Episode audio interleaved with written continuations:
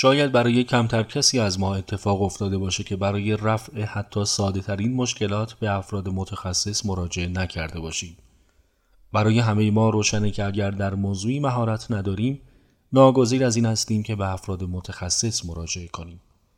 به عنوان مثال اگر خودروی ما نیاز به تعمیر داشته باشه و یا جسممون دچار بیماری بشه نمی‌تونیم شخصا برای تعمیر و یا درمان اقدام کنیم بلکه الزاما باید از شخصی که در این زمینه تخصص داره کمک بگیریم. مراجعه به وکیل همچنین مبنایی داره.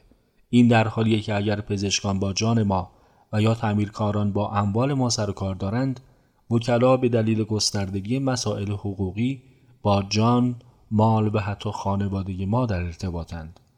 بنابراین مراجعه به وکلا به دلیل تخصصشون در امور حقوقی ضرورت بیشتری داره و غیر قابل انکاره. اما این سال مطرح میشه که در انتخاب یک وکیل باید چه نکاتی رو مورد توجه قرار بدیم.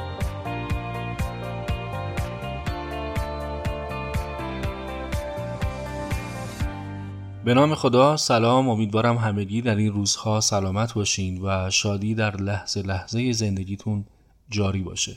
همونطور که از مقدمه این قسمت از رادیو خانم پیدا بود ما در این فرصت می‌خواهیم درباره اینکه چه نکاتی رو باید در انتخاب یک وکیل در نظر داشته باشیم صحبت کنیم برای شنیدن این قسمت ما رو همراهی کنیم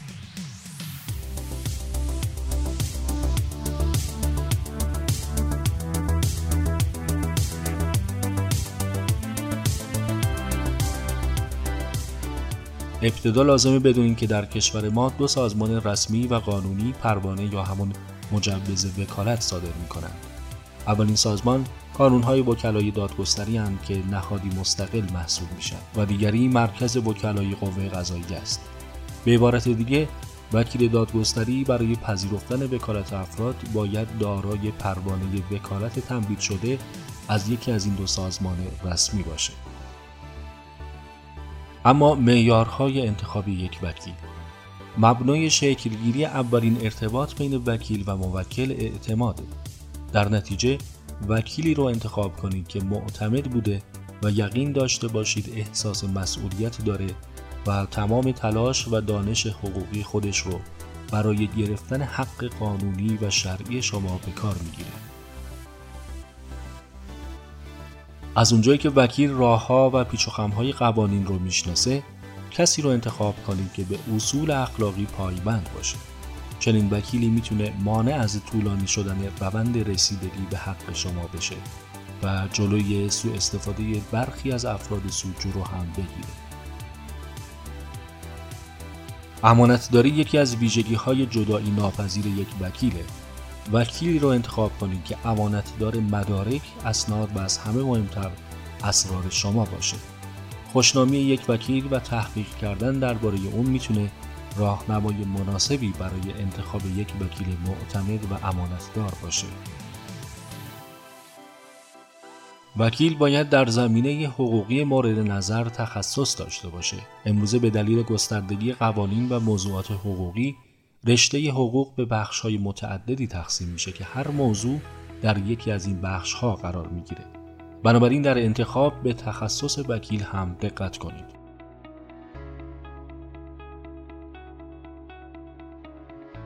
باید در نظر داشته باشیم که تجربه و آگاهی در امر وکالت به هیچ عنوان به بالا بودن سن بر نمیگرده. چه بسا ممکنه وکلای جوانی در این حرفه فعالیت کنند که آگاهی اونها از برخی وکلای با سابقه بسیار بیشتر باشه. به عبارت دیگه تجربه تنها می‌تونه امتیاز مثبتی برای یک وکیل محسوب بشه.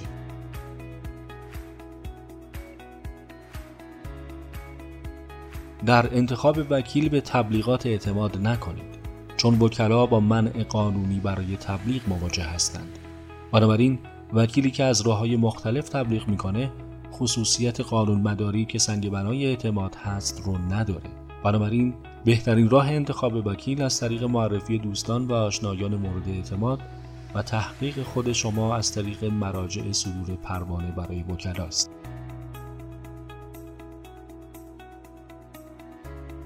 اما نکته قابل توجه اینه که باید مراقب باشیم فریب افراد سودجو رو نخوریم متاسفانه ممکنه کسانی پیدا بشن که برای به دست آوردن پرونده وعده های دروغین بدن یا خودشون رو منتصب به شخص، ارگان و یا نهاد خاصی معرفی کنند. این افراد فقط به دنبال منافع شخصی خودشون هستند و نمی‌تونن به وعده هایی که خارج از حیطه وظایف، اختیارات و توانایی یک وکیل عمل کنند.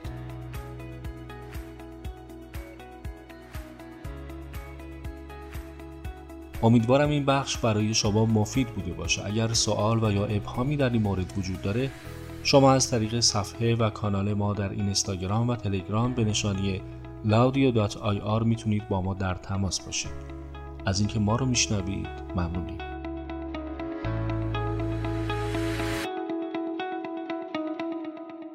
رادیو قانون مشاور حقوقی شما.